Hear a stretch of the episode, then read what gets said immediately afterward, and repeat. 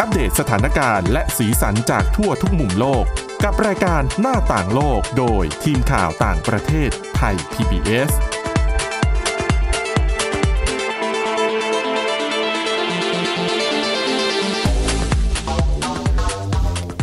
สวัสดีค่ะ คุณผู้ฟังค่ะต้อนรับเข้าสู่รายการหน้าต่างโลกค่ะ วันนี้นะคะ พบกับทีมข่าวจากโต๊ะข่าวต่างประเทศของไทย PBS ค่ะ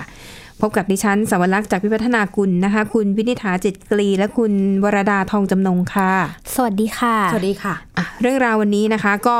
เดี๋ยวจะมีเรื่องราวเกี่ยวกับประเทศญี่ปุ่นนะคะ เป็นเรื่องของกระแสความเคลื่อนไหวของผู้หญิงในประเทศญี่ปุ่นที่เรียกร้องสิทธิที่จะสวมแว่นตา ค่ะ ว่าทำไมผู้หญิงญี่ปุ่นต้องเหมือนกับ เหมือนมันเป็นเรียกว่าเป็นกรอบเป็นความนิยมที่ผู้หญิงควรจะต้องสวมคอนแทคเลนส์ ค่ะ ทำไมใส่แว่นแล้วมันไม่ดีอย่างไรนะคะ แล้วก็เทรนด์เรื่องราวของหนุ่มๆ ญี่ปุ่นในวัยทำงาน ชอบสาวอายุมากกว่า ค่ะ อ่อันนี้เป็นโอกาสของดิฉันละ เดี๋ยวว่า เดี๋ยวมาเล่าให้ฟังว่ามันเกิดอะไรขึ้นนะคะ แต่ว่าเดี๋ยวเรื่องแรกค่ะ เราไปดูเรื่องของ กลไกราคาค่าส่งไปรษณีย์ระหว่างประเทศ อันนี้อาจจะเกี่ยวคนที่ชอบซื้อสินค้าออนไลน์ โดยเฉพาะสินค้าออนไลน์ที่มาจากต่างประเทศจากจีน คุณวรดาคุณนัฐาเคย คุณวินาถา พนัทธาไม่อยู่ค่ะ อันนี้วินิษฐ า คุณวินิ ถา ดิฉันพลาด ขออ พิง ภั เนี่ยยอ่ะต้องถามว่าเคยสงสัยไหมว่าบางทีเราสั่งซื้อของจากแอปพลิเคชัน ค่ะ ของต่างชาติอ่ะจากจีนแล้วกันง่า ค่ะ ยๆทำไมค่าส่งมันถูกถูก ใช่ค่ะดิฉันสงสัยมาตลอดบางอย่างสิ่งของเหมือนกันเนี่ย ส่งมาจากเชียงใหม่ยังแพงกว่าก ว่า ส่งจากจีนเลย เออจริง บางครั้งซื้อครบยอดส่งฟรีอีก ใช่ ใช่ค่ะ สงสัยไหม แล้วก็ไม่ได้ สงสัย ซื้อแพงด้วยนะ ไม่ได้ซื้อเป็นพันเป็นอะไรบางทีหลัก สิบ ร้อย หลักร้อย ต้นๆเนี่ยแหละ อืมนะคะ เดี๋ยววันนี้ดิฉันจะมาอธิบายให้ฟังถึงกลไกที่จริงๆ ต้องบอกว่ามันก็ต้องบิดเบือน บิดเบือนในความเป็นจริงมาก เพราะเป็นไปไม่ได้ที่คุณส่งของข้ามประเทศอ่ะ มันจะถูกกว่าการส่งของภายในประเทศได้อย่างไร อืม นะคะอ่ะก่อนอื่นก่อนที่จะไปรู้จักไอการบิดเบือนเนี่ยนะคะ เรามาทำความเข้าใจกันก่อนว่า ไอหลักการตามปกติเวลาส่งไปรษณีย์ข้ามประเทศเนี่ย หลักการมันคืออย่างไร ถ้าเป็นเราใช่ไหมสมมติดิฉันขายของมีลูกค้าสั่งของมา ดิฉันก็ต้องเอาของที่แพ็คเรียบร้อยอะไปที่ไปรษณีย์แล้วก็จ่าหน้าซองถึงลูกค้า ค่ะ ที่อยู่ต่างประเทศ แล้วก็จ่ายเงิน อืม ใช่ไหมทีนี้ระบบการส่งไปรษณีย์ระหว่างประเทศเนี่ยเขาจะมีหน่วยงานส่วนกลางที่เรียกว่า สมาคมไปรษณีย์สากล อืม นะคะ อันนี้เป็นองค์กรระดับนานาชาติมีประเทศสมาชิก 191 ประเทศ ค่ะ หลักการเนี่ยก็คือประเทศต้นทางเนี่ยจะต้องจ่ายเงินให้กับประเทศปลายทางในการขนส่งไปรษณีย์ทั้งหลาย เงินที่ดิฉันจ่ายเนี่ยจ่ายให้ไปรษณีย์ไทยแล้วใช่ไหม ค่ะ แต่ไปรษณีย์ไทยเนี่ยจะต้องเอาเงินส่วนหนึ่งอะจ่ายให้กับประเทศปลายทางอ่ะสมมติฉันส่งสินค้าไปลาว อืม ไปรษณีย์ไทยก็ต้องจ่ายเงินให้กับการไปรษณีย์ลาว อืม นะคะ แล้วถามว่าเนื่องจากระบบเนี้ยมันเป็นระบบสากลเนี่ยเขาจะมีการเอ่อเรียกว่าอะไรจัดสัดส่วนค่าธรรมเนียมที่แตกต่างกันไป ประเทศพัฒนาแล้วแน่นอนคุณต้องเสียค่าธรรมเนียมเยอะหน่อยเพราะถือว่าคุณเจริญแล้วคุณมีเงินเยอะ ค่ะ มันก็จะไล่ลำดับลงมาประเทศพัฒนาระดับกลางระดับน้อยมากนะคะ จีนเนี่ยเป็นประเทศกำลังพัฒนา อืม ถือว่าเป็นประเทศกำลังพัฒนานะ แม้เราจะเห็นว่าคู่ประเทศเขาดูแบบเจริญเจริญ แล้วประเมินจากประชากรโดยรวม มาดูจากรายได้ต่อหัวจำนวนประชากรและความอยู่ทั้งหลาย จีนคือประเทศกำลังพัฒนา ดังนั้นจีนจะได้สิทธินี้ อืม นะคะ ดังนั้นสินค้าที่จีนส่งมายังประเทศไทยก็เป็นกำลังพัฒนาเหมือนกัน ดังนั้นจะได้สิทธินี้ใน ค่ะ การส่งไปรษณีย์ข้ามประเทศที่ค่าใช้จ่ายจะถูกกว่าปกติ อ๋ออ อืม นะคะ ทีนี้ถ้าเป็นอย่างนี้เนี่ยถามว่าแล้วรายได้ส่วนต่างมันหายไปไหน เขาก็ต้องชดเชยจากการคิดค่าบริการขนส่งในประเทศ อื อื ม ม เหตุนี้การขนส่งในประเทศถึงแพงกว่าการขนส่งข้ามประเทศ อ๋อ ก็คือเหมือนไปขาดทุนตรงนู้น ใช่ แล้วก็มาเก็บเงินในประเทศตัวเอง อ๋อ ดังนั้นประเทศที่พัฒนาแล้ว โดยเฉพาะในยุโรป ค่าส่งไปรษณีย์ในประเทศโคตรแพง ค่ะ แพงมา จริ ก งๆ สั่งของ อันนี้กำลังคิดเหมือนกันว่า สั่งของมาจาก สมมุติเป็นฝั่งอังกฤษหรือสหรัฐอเมริกา ๆอืม สมัยก็ยิ่งย้อนไปสองสามปีที่แล้ว ค่ะ สั่งของจากอเมริกานี่แพงมาก อืม แพงกว่าค่าของอีก ก็คือง่ายๆ ถ้าส่งจากประเทศพัฒสั่งจากประเทศพัฒนาแล้ว มันจะแพง แต่ต่อให้แพงยังไงก็น่าจะถูกกว่าบริษัทขนส่งเอกชน อ่าใช่ เพราะเขามีกลไกตรงนี้ เป้าหมายเขาเนี่ยเริ่มต้นเลยเพื่อต้องการให้ประเทศกำลังพัฒนาหรือด้อยพัฒนา มีโอกาสในการส่งสินค้าไปขายในต่างประเทศมากขึ้น อืม พูดง่ายๆมันก็เหมือนหลัก GSP อะ ค่ะ นะคะที่ต้องการช่วยเหลือประเทศกำลังพัฒนา ให้มีช่องทางในการขายสินค้าได้ง่ายขึ้น แต่กลายเป็นว่าคนที่ได้ประโยชน์เนี่ยกลับเป็นมหาอำนาจอย่างจีน อืม แต่ด้วยสถานะที่เขาเป็นประเทศกำลังพัฒนาไง อืม เออถ้าวัดตามสถิติข้อมูลนะคะอ่าดังนั้นประเทศที่เสียเปรียบจริงๆ คือประเทศที่พัฒนาแล้ว อืม การส่งไปรษณีย์อ่ะมีอยู่ยกตัวอย่างคนคนหนึ่งแล้วกัน คนนี้นะคะชื่อว่าเจมี่สมอลสมอลดนนะคะสมอลดนเนี่ยคนเนี้ยเขาทำแก้ว ชื่อว่าไมตี้มักไมตี้มักเนี่ยความเด่นของมันคือเป็นแก้วที่เขาออกแบบมาไม่ให้มันล้ม ปัญหาของแก้วน้ำเนี่ยคือ พอเราวางไว้บนโต๊ะเนี่ยบางทีมือไปปัดโดนหกน้ำหกหรือแก้วแตก แต่แก้วของเขาเนี่ยถูกดีไซน์ขึ้นมาว่าให้ปัดยังไงมันไม่ล้ม มันก็จะหมุนไปหมุนมา อืม นึกภาพเป็น คื แก้วลม คื ลุก ก้นแก้วอ่ะมันไม่ได้แบนเนี่ย ค่ะ แต่เขาดีไซน์มาให้มันสามารถกลิ้งไปกลิ้งมาได้เหมือนตุ๊กตาล้มลุก อ๋อ แต่น้ำก็หกถูกไหม ก็น่าจะต้อง ก็อาจจะเป็นอย่างนั้น เมื่อเอียง ใช่น้ำหกแต่เขาบอกตัวแก้วไม่ล้ม อ่ะเป็นจุดขายของเขา อ่าจุดขายของเขาแต่เนื่องจากเขาทำธุรกิจในสหรัฐอเมริกานะคะเขาบอกว่าอ่าเขาเนี่ยผลิตในจีน อืม คือสั่งผลิตในจีน แล้วเขา ค่ะ บอกปัญหาคือ ถ้าเขาขายสินค้าเนี่ยนะ ลงขายใน eBay แก้วใบเนี้ยราคาประมาณห้าห้าเหรียญหกสิบเก้าเซนต์ ก็ แต่คือมันส่งจากจีนเนี่ย ร้อว่บ ส่งจากจีนไปยังประเทศไปยังประเทศที่ลูกค้าอยู่ ทค่ะ เออค่าสินค้ารวมค่าขนส่งทุกอย่างนะห้าเหรียญหกสิบเก้าเซนต์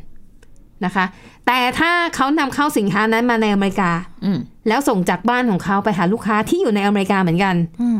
เฉพาะค่าส่งอะหกเหรียญสามสิบเซนต์ อืม แพงกว่า อีก แก้ว เท่าหนึ่ง ค่าส่งอย่างเดียว ก็คือ แพงกแพงกว่าว่าค่าสินค้า ลูกค้าจ่ายสองสองเท่าเลย ใช่ เหมือนได้แก้วสองใบอ่ะ ใช่ แต่ได้ใบเดียว ใช่ อันเนี้ยแหละมันคือการบิดเบือนราคาไปรษณีย์ระหว่างประเทศ ถามว่าจริง ๆ มันก็โอเคมันก็ต้องมีฝ่ายที่ได้เปรียบแล้วก็เสียเปรียบ แต่ว่าทางสมาคมไปรษณีย์สากลเนี่ยมองว่า คือยังไงคือถ้าไม่ใช้หลักเกณฑ์เนี้ยเราปล่อยให้ราคาค่าส่งมันเป็นตามความเป็นจริง ตามระยะทางตามน้ำหนักเนี่ย การไปรษณีย์ของของรัฐบาลทั่วโลกเนี่ยคงจะไม่รอด อืม มันจะสู้เอกชนไม่ได้ อืม ดังนั้นเขาจึงอาศัยความได้เปรียบในเรื่องของราคาที่อ่ะช่วยๆกันไป แบ่งๆกันกระจายความเสี่ยงไป เพื่อให้รัฐบาลไปรษณีย์กลางเนี่ย มันอยู่รอด อืมค่ะ นะคะ อันนี้ก็เลยเป็นเหตุผลหนึ่งที่ทำให้การส่งไปรษณีย์ข้ามประเทศทำไมมันดันถูกกว่าการส่งในประเทศ แต่เขาบอกว่าอันนี้มันก็เป็นข้อเสีย เพราะว่าอย่างที่คุณบอกสินค้าเนี่ยสั่งจากจีนเนี่ยถูกกว่าดีกว่า ค่าส่งก็ถูกกว่า ทั้งๆที่จริงๆไอ้สินค้าแบบเนี้ยในประเทศคุณก็มีขาย อืม ใช่ แต่ค่าส่งดันแพงกว่าการสั่งจากจีน ยกตัวอย่างดิฉันเลย ขนตาปลอมอ่ะ เออ ที่นี่มีขายแน่นอน ขึ้นรถไปอีกไม่กี่ป้าย ใน ค่ะ ห้างมีขาย แต่ ดิฉัน ไม่ สั่ง ซื้อ จากจีน อืม ถูกกว่าเยอะมาก อืมอืม ใช่ เขาบอกว่า ทั้ง เนี่ย ค่าจส่งและ ริง ค่าของ มันคือข้อเสีย อืม แทนที่คุณจะอุดหนุนสินค้าภายในประเทศหรือว่าในท้องถิ่น ใช่ คุณดันไปส่งสั่งสินค้าจากจีน คุณมันไม่ได้มันไม่ได้ถูกกว่ากันแค่หลักหน่วย อืม หลักแบบหลายสิบบาท อืม อืม แล้วคุณคิดดูว่าค่าขนส่งอะอะมาทางเรือ มาทางเครื่องบิน เราต้องปล่อยก๊าซคาร์บอนไดออกไซด์มากแค่ไหน อืม จริง ถ้าคิดถึงในเชิงของโลกร้อนสิ่งแวดล้อมเนี่ย ใช่ไหม คือผิด เออ อ่าน นะคะ อันนี้ก็เลยมาเล่าให้ฟังนะคะ ว่ากลไกการส่งสินค้าทางไปรษณีย์มันพิสดารอย่างนี้นี่แหละนะคะอ่ะแต่เขาก็บอกว่า โอเคก็คงจะปรับไปเรื่อยๆ แต่เขาดูแล้วว่าทรงนี้ก็คือมันก็ทำก็ทำให้ธุรกิจมันเดินหน้าไปได้ ค่ะ นะคะ พวกคนค้าขายของก็เรียกว่าประกอบวิชาชีพได้อะนะคะอ่ะไปอีกเรื่องหนึ่งนะคะ เป็นเรื่องเกี่ยวกับจีนเหมือนกันแต่ว่าเป็นเรื่องการทุจริต นะคะแต่เบรกนี้อาจจะเล่าไม่จบนะ แต่ไม่เป็นไรเราค้างไว้แล้วก็เดี๋ยวเบรกหน้ามาต่อกันนะคะ เป็นเรื่องของ FBI ในสหรัฐอเมริกาค่ะ เป็นรายงานข่าวนะคะว่า FBI เนี่ยได้ทลายเครือข่ายแก๊งที่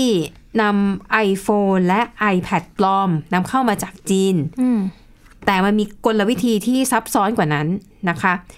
แก๊งนี้เนี่ยเป็นมีทั้งชาวจีนชาวเวียดนาม แต่ถือสัญชาติอเมริกัน อืม ค่ะ เออเอ่อ ซับซ้อนมาก พวกนี้เนี่ยนำเข้า iPhone และ iPad ปลอมจากจีน ค่ะ แต่ของเหล่านี้ไม่ได้ตั้งใจนำเข้ามาเพื่อขายนะ อืม ของเหล่านี้ที่มาจากจีนเนี่ย มันจะถูกทำให้เสียหาย หรือทำให้มันมีปัญหาที่ใช้งานไม่ได้ อืม แล้วเขาจะพิมพ์ตัวเลขอีมี่แล้วก็ซีรีส์เครื่อง อืม ที่ตรงกับของจริง คือเวลาเราซื้อมือถือเนี่ยมันจะมีเลขอีมี่แล้วก็มีแบบเลขตัวเครื่องที่จดทะเบียนไว้ ค่ะ เขาเอาเลขนั้นน่ะซึ่งเป็นเลขของจริง แต่มาพิมพ์ลงในเครื่องปลอม สรุปมันเป็นเครื่องปลอม มันเป็นเครื่องปลอม มัน แต่ เป็นเครื่องที่ทำเรียนแบบ ใช่ แต่อีมี่กับอะไรตัวเลขเนี่ย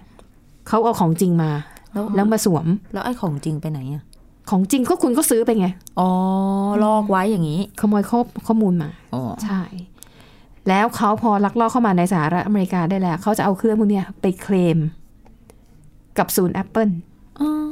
เพื่อเอาของได้ของจริงกลับคืนมา อ่าเพราะว่ามันมีเลขอีมีถูกต้อง ใช่ อืมอืม แล้วแสดงว่าต้องทำเหมือนมากเลยนะคะ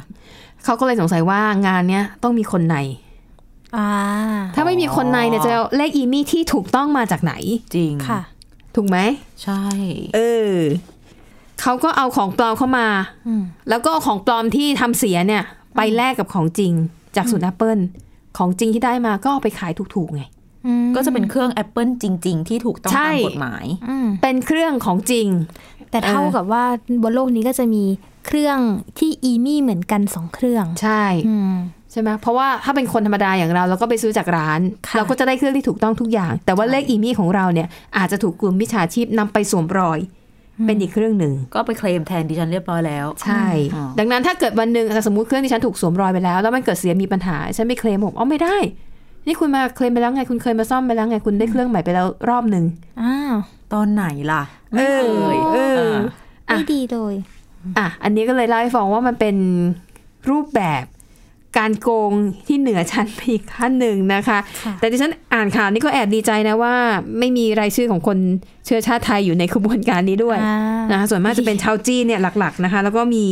คนเวียดนาม ก็ขออย่าให้ได้แนวคิดนี้มาด้วยก็เลยละกัน อืมดังนั้นนะคะ คุณผู้ฟังท่านไหนไปเห็นเขาโพสต์ขาย iPhone iPad ของ ราคา แท้ราคาถูก เออถูกถูกผิดปกติอ่ะ อืม ก็อย่าเลยนะ ถ้าถ้าไหว ศึ แล้ว กษากมีำลัง ข้อ ซื้อ มูลให้ดี ใช่ เพราะเดี๋ยวนี้ผ่อนศูนย์เปอร์เซ็นอะไรก็เยอะแยะ ถ้าเป็นเครื่อง refurbish ก็ใช้ได้อยู่ ใช่ แต่ถ้าเกิดว่าไม่ถูกต้องเนี่ย เออ เพราะว่า เสี่ มันก็เหมือนกับเป็นการส่งเสริม กลุ่มมิจฉาชีพ ค่ะ อืม ให้ทำธุรกิจได้นะคะ อ่ะ เอาละค่ะ เดี๋ยวเราพักกันสักครู่นะคะ ยังคงมีเรื่องราวที่น่าสนใจในช่วงหน้า พักกันแป๊บหนึ่งค่ะ หน้าต่างโลกโดยทีมข่าวต่างประเทศไทย PBS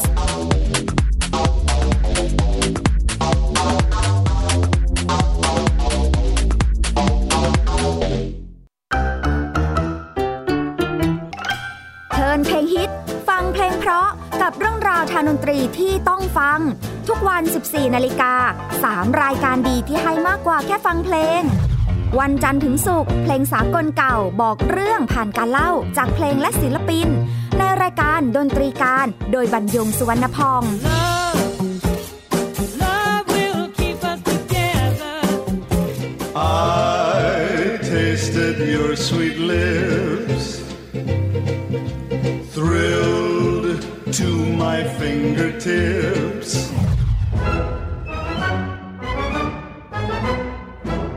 วันเสาร์ชั่วโมงดนตรีและเพลงคลาสสิก ที่เล่าผ่านคนดนตรี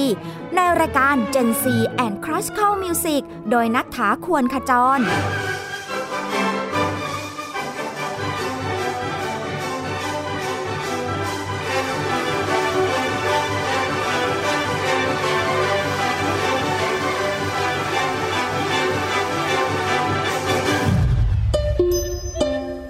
วันอาทิตย์เปิดความรู้และประวัติเส้นทางดนตรี ในเอเชียตะวันออกเฉียงใต้ ผ่านการเล่าและเล่น ในรายการเพลงดนตรีวิถีอาเซียนอาเซียนมิวสิกเวส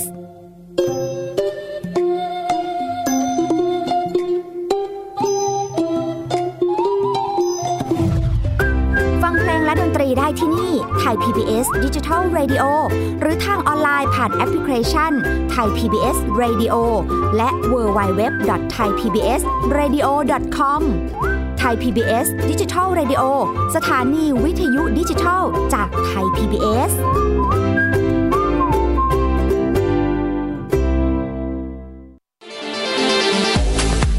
หน้าต่างโลกโดยทีมข่าวต่างประเทศไทย PBS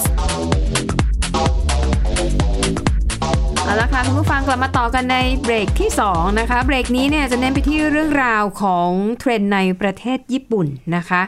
อ่าเรื่องแรกคุณวรดาเป็นเรื่องเกี่ยวกับการเรียกร้องสิทธิ์ของผู้หญิงที่จะสวมแว่นตา ใช่ค่ะ ทำไมต้องเรียกร้องด้วย ค่ะ ก็ตอนนี้นะคะ อีกหนึ่งประเด็นเลยที่กำลังเป็นที่ร้อนแรงอย่างมากในสื่อโซเชียลมีเดียของญี่ปุ่นก็คือแฮชแท็กที่ชื่อว่า glasses ban หรือที่แปลว่าห้ามสวมแว่นตา ตอนนี้คือ ติดอันดับความนิยมอย่างรวดเร็วเลยใน Twitter ญี่ปุ่น คือต้องบอกก่อนว่าแฮชแท็กเนี้ยเป็นที่พูดถึงหลังจากสถานีโทรทัศน์ช่องนิปปอนทีวีเนี่ยได้ออกรายงานพิเศษ เกี่ยวกับบริษัทแห่งหนึ่งที่ประกาศว่าต้องการให้พนักงานผู้หญิงในบริษัทเนี่ยสวมคอนแทคเลนส์มาทำงานแทนการสวมแว่นตา โดยทางบริษัทก็อ้างว่า ถ้าเป็นบริษัทเกี่ยวกับเอิ่มบริการเนี่ยการสวมแว่นตาเนี่ยจะทำให้ภาพลักษณ์ของผู้หญิงอะดูไม่ดีเท่ากับสวมคอนแทคเลนส์ค่ะ โดยใน Twitter เนี่ยก็จะมีผู้หญิงคนหนึ่งออกมาประนามนโยบายนี้ของบริษัท แล้วก็ทวีตเนี้ยที่ผู้หญิงคนเนี้ยเขาออกมาประนามเนี่ยมีคนรีทวีตไปแล้วมากกว่า 25,000 ครั้ง ขณะที่ผู้ผู้ใช้ Twitter เป็นผู้หญิงอีกรายหนึ่งชาวญี่ปุ่นเหมือนกัน เขาก็เล่าให้ฟังว่าเจ้านายคนก่อนของเขาอ่ะก็บอกว่าการสวมแว่นตาเนี่ยไม่ดึงดูดลูกค้าแล้วเธอก็ถูกบีบบังคับให้สวมคอนแทคเลนส์แม้ว่าเธอมีอาการเจ็บปวดจากการติดเชื้อที่ตาอยู่ด้วย ค่ะ มีอีกคนนึงค่ะ ชื่อว่าคุณบันริยานากิ เป็นพนักงานขายวัย 40 ปีของบริษัทประกันชีวิตแห่งหนึ่งในโตเกียวเขาให้สัมภาษณ์กับเว็บไซต์ Japan Times ว่า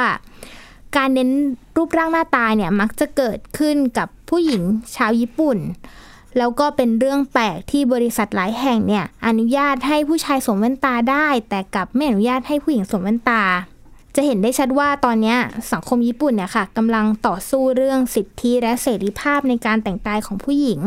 เพราะว่าถ้าเกิดคุณผู้ฟังจำกันได้เนี่ยเมื่อเดือนมีนาคมที่ผ่านมาเนี่ย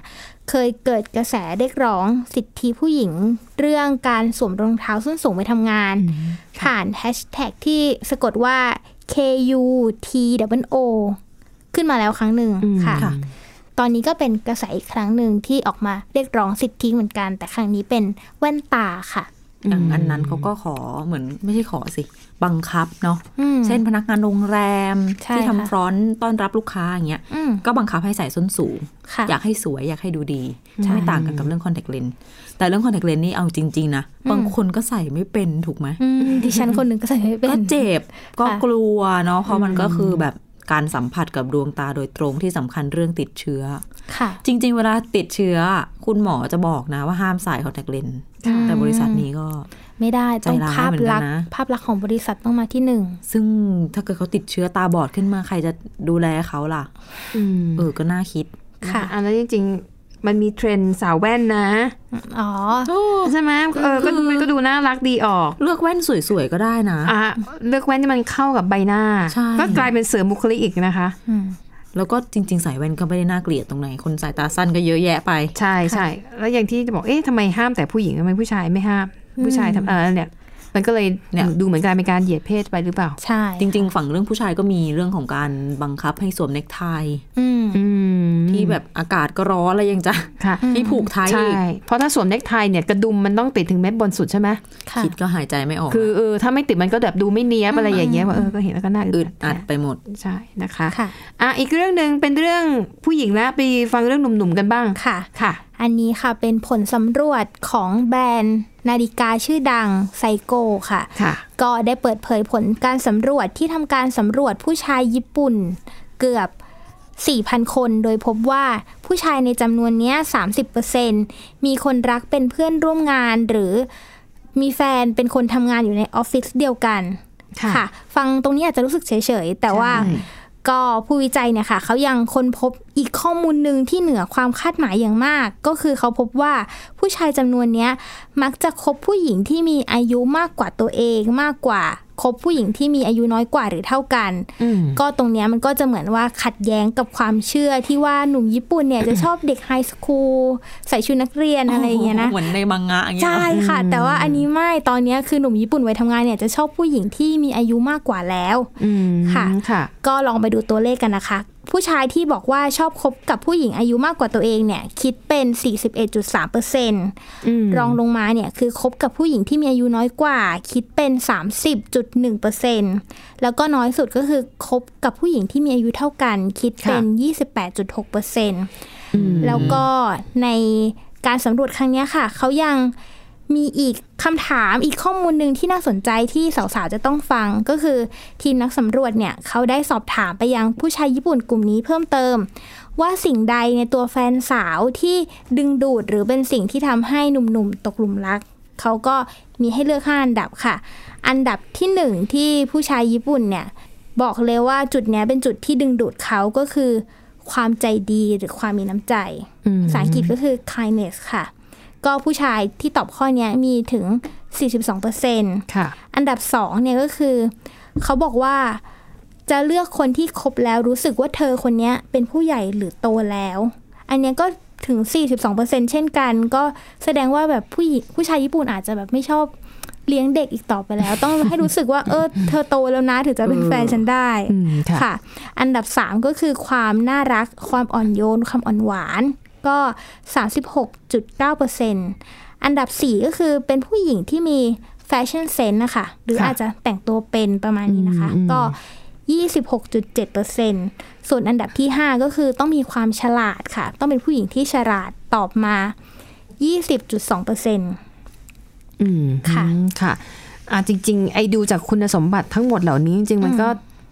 ไม่ได้ขึ้นอยู่กับอายุหรอกนะบางทีมันอยู่ที่วุฒิภาวะ อ่า ใช่ไหมบางคนอายุน้อยก็จริง แต่ว่ามีวุฒิภาวะ รู้จักวิธีการพูดจาวิธีการเอ่อมีไมตรีกับคนอื่นแล้ค่ะวก็เรื่องของเออคำพูดคำจา อืม นะคะ ในขณะเดียวกันผู้หญิงที่มีอายุมากๆบางคน ก็ไม่ได้มีคุณสมบัติเหล่านี้เลย ก็มีเหมือนกัน จริงค่ะ จริง ถูกไหมแม้แต่ผู้ชายก็เหมือนกัน ก็ไม่ใช่ว่าผู้ชายที่อายุมากแล้วจะแบบเอ่อมีวุฒิภาวะ ถูก ถูกไหม อืม อ่าดังนั้นดิฉันว่ามันน่าจะแบบ มันสะท้อนให้เห็นถึง เออ สิ่งที่เขาต้องการในตัวคนคนหนึ่งที่จะมาเป็น ใช่ แฟนเขามากกว่าไม่ใช่ว่า อายุเท่าไหร่ อ่า อ่า เพียงแต่ว่าพอส่วนมากผู้หญิงคนที่มีอายุเยอะก็จะมีการเรียนรู้มีการปรับตัวอะไรอย่างเงี้ย ก็ลองคิดดูสมมุติว่าถ้าดิฉันแบบอายุเยอะ ๆ แล้ว อ่า สมมติว่าผิวเผิวเนี่ยยับตัวกลมเลยแต่ว่าใจดี เออ ออย่างเงี้ยจะคุณคุณจะคิดว่าดึงดูดไหมหรือยังไง ถูกไหม อ่า ถ้าเกิด อ่า คุณเจอสาวๆ หน้าตาน่ารัก เออ เออด้วย แม้ว่าจะเป็นเด็กแต่อาจจะแบบมีสัมมาคารวะ อาจจะรู้จักคิด อ่ารู้จักคิดรู้จักพูดรู้จักวิธีการวางตัว ไม่ได้เป็นเด็กงองแงงงแ อะไรอย่างเงี้ยใช่เพราะเด็กบางคนก็ไม่งองแงงไง ใช่ เด็กบางคนโอ้โหเข้าสังคมพูดจาทำงานดี ถูกต้อง ผู้ใหญ่บางคนแบบมันไม่ได้เรื่องไม่ได้ราวมันก็มีอ่าดังนั้นที่ฉันคิดว่าเออมันก็มันสะท้อนมากกว่าว่าคุณสมบัติที่ผู้ชายต้องการจากคนรักของตัวเองเนี่ย อืม คืออะไร ค่ะ ใช่ เออนะคะ ในยุคสมัยที่เปลี่ยนไปเนาะก็มี ใช่ใช่ อีกเรื่องหนึ่ง ค่ะ จากเรื่องน่ารักน่ารัก ค่ะ ที่ญี่ปุ่นแถมท้ายมาเรื่องไปไกลๆกันที่จีนนะคะ อ่า ได้ยินอยู่แล้วว่าที่นี่มีเรื่องของมลภาวะทง อ่า อากา ใช่ ศโดยเฉพาะแบบอากาศเย็นๆ ช่วงอย่างเงี้ย อ่า จะ ใช่ ยิ่งหนักเลย ซึ่งล่าสุดจากที่จีนที่บอกว่าเลวร้ายนี่อินเดียก็แซงไปแล้ว เราก็ดูข่าวในช่วงสัปดาห์ที่ผ่านมา คุณภาพอากาศที่อินเดียเนี่ย แย่ยิ่งกว่าจีนไปแล้วนะคะ ค่ะ มันก็เลยมีคำถามเกิดขึ้นว่าทำไมมลพิษทางอากาศที่อินเดียถึงได้แย่กว่าที่จีน เออดิฉันว่าเพราะจีนเนี่ยมันเป็นประเทศคอมมิวนิสต์เป็นประเทศสังคมนิยม ค่ะ รัฐบาลสั่งได้ทุกอย่าง ก็ส่วนหนึ่ง ใช่ไหมเขา ด้วย ว่าดิฉันเคยอ่านข่าวในกรุงปักกิ่งเนี่ยรัฐบาลจีนสั่งทีเดียว ปิดโรงงาน ถูก เพราะว่ามันปล่อยควันก็ต้องปิดน่ะทำอะไรไม่ได้ คือรอบๆปักกิ่งมันจะมีเหมือนนิคมอุตสาหกรรมอยู่ อ่า แล้วก็ ใช่ ปล่อยควันแล้วคือลมกระแสลมอะไรต่างๆนั้นก็ตีเข้ามาในเมืองนั่นแหละ ไปตอนที่ไปมาคือมันเป็นหมอกจริง อืม ๆ เช้าบางวันคือมัน ค่ะ มองทางไม่เห็น ค่ะ จริง ก็คือด้วยความเข้มงวดแล้วก็อำนาจของรัฐบาลจีน สั่งอะไรได้อย่างนั้น วิธีการแก้ไขปัญหามลพิษ มันเลยเห็นผลเร็วตอนเนี้ย ๆ ต้องค่ะ จีนไม่แทบไม่มีปัญหานี้แล้ว จัดการได้แล้ว แต่อินเดียเนี่ยเป็นประเทศประชาธิปไตยไง มีเรื่องเสรีภาพต่างๆ นานา ค่ะ อีกปัญหาหนึ่งปัจจัยที่อินเดียมีก็คือเรื่องของเกษตรกรรม คือชาวอินเดียปฏิเสธไม่ได้ว่ายังมีเกษตรกรที่เผา อืม อะไรต่างๆกันอยู่เผาตอสังพืชเตรียม อ่า ที่เพาะ ค่ะ ปลูกทางการเกษตร ค่ะ แล้วมันก็จะเกิดขึ้นช่วงเนี้ยช่วงฤดูใบไม้ร่วงก่อน อืม ที่จะเข้าฤดูหนาวเนี่ยแหละ อืม แล้วมลพิษเขตเมืองก็เยอะอยู่แล้ว ค่ะ รถก็เยอะ โรงงานไฟฟ้าก็มีอุตสาหกรรมก็มามากันครบเลยนะคะ ซึ่งในอินเดียเนี่ยเขาบอกว่า ถ้าเกิดว่าเราจัดอันดับเมืองที่มีมลพิษมากที่สุดในเอเชีย ค่ะ 30 อันดับแรกเนี่ย22 อันดับแรกอยู่ในอินเดียนะ ใช่ถูกต้อง เหมาไป 22 อันดับที่เหลือ ค่ะ ก็อยู่ในปากีสถานบังคลาเทศแล้วก็จีน อืม แต่ที่บอกว่าอยู่ที่จีนเนี่ยไม่มีปักกิ่งนะคะ เป็นเมือง ค่ะ อื่นที่เป็นเมืองอุตสาหกรรม อืม ซึ่งแน่นอนว่าเป็นปัญหาที่รัฐบาลอินเดียก็พยายามจะแก้ไขแหละแต่ว่าอย่างที่เราเห็นคือมันยังไม่ได้ผล อืม โดยเฉพาะอย่างพื้นที่ทางตะวันตกเฉียงเหนือของกรุงนิวเดลีเนี่ย ค่ะ ปัจจุบันก็มีพบว่ามีการกระจุกตัวของไฟไหม้ อืม อยู่หลายจุด หลายคนอาจจะคิดว่า เป็นอาจจะหนักๆกก็แค่เรื่องจากรถรถติดอะไรอย่างนี้หรือเปล่าแต่จริงๆไม่ใช่คือไอ ค่ะ การเผาตอเผาซากพืช เหมือนกับที่อินโดนีเซียที่เป็นปัญหาหมอกควันมา ค่ะ ทางภาคใต้บ้านเราเนี่ยเหมือนกันเลย อืม เป็นต้นตอหลักที่สำคัญคือพอตอนเนี้ยอากาศมันเริ่มจะเย็นลง ก็ทำให้มวลอากาศเคลื่อนตัวช้าลงด้วย ค่ะ จากมลพิษต่างๆ เอาไว้อะนะคะ ก็เรียกว่าอากาศมันปิดไงแล้วมลพิษมันก็เลยกระจายไม่ได้มันก็อะไรเหมือนมีฝาชีมาครอบอะ ใช่ แล้วหมอกควันพิษมันก็ ขังอยู่ในนั่นแหละ อบอวนอยู่แต่ในนี้นะครับ แล้วก็หลาย ๆ ประเทศในเอเชียใต้นะบังคลาเทศปากีสถานอินเดียจะคล้าย ๆ กัน ลักษณะคล้ายกัน แต่อินเดียนี่จะหนักหนักกว่าเพื่อนหน่อยนะคะอ่ะดังนั้นใครมีแผนไปอินเดียระวังเรื่องสุขภาพด้วย ค่ะ นะคะอ่ะแล้วทั้งหมดนี้ก็คือเรื่องราวจากรายการหน้าต่างโลกโดยทีมข่าวต่างประเทศค่ะ วันนี้หมดเวลาแล้วนะคะ เราสามคนพร้อมด้วยทีมงานลาไปก่อนค่ะ สวัสดีค่ะ สวัสดีค่ะ สวัสดีค่ะ ติดตามรับฟังรายการย้อนหลังได้ที่เว็บไซต์และแอปพลิเคชันไทย PBS Radio ไทย PBS ดิจิทัล Radio วิทยุข่าวสารสาระ เพื่อสาธารณะและสังคม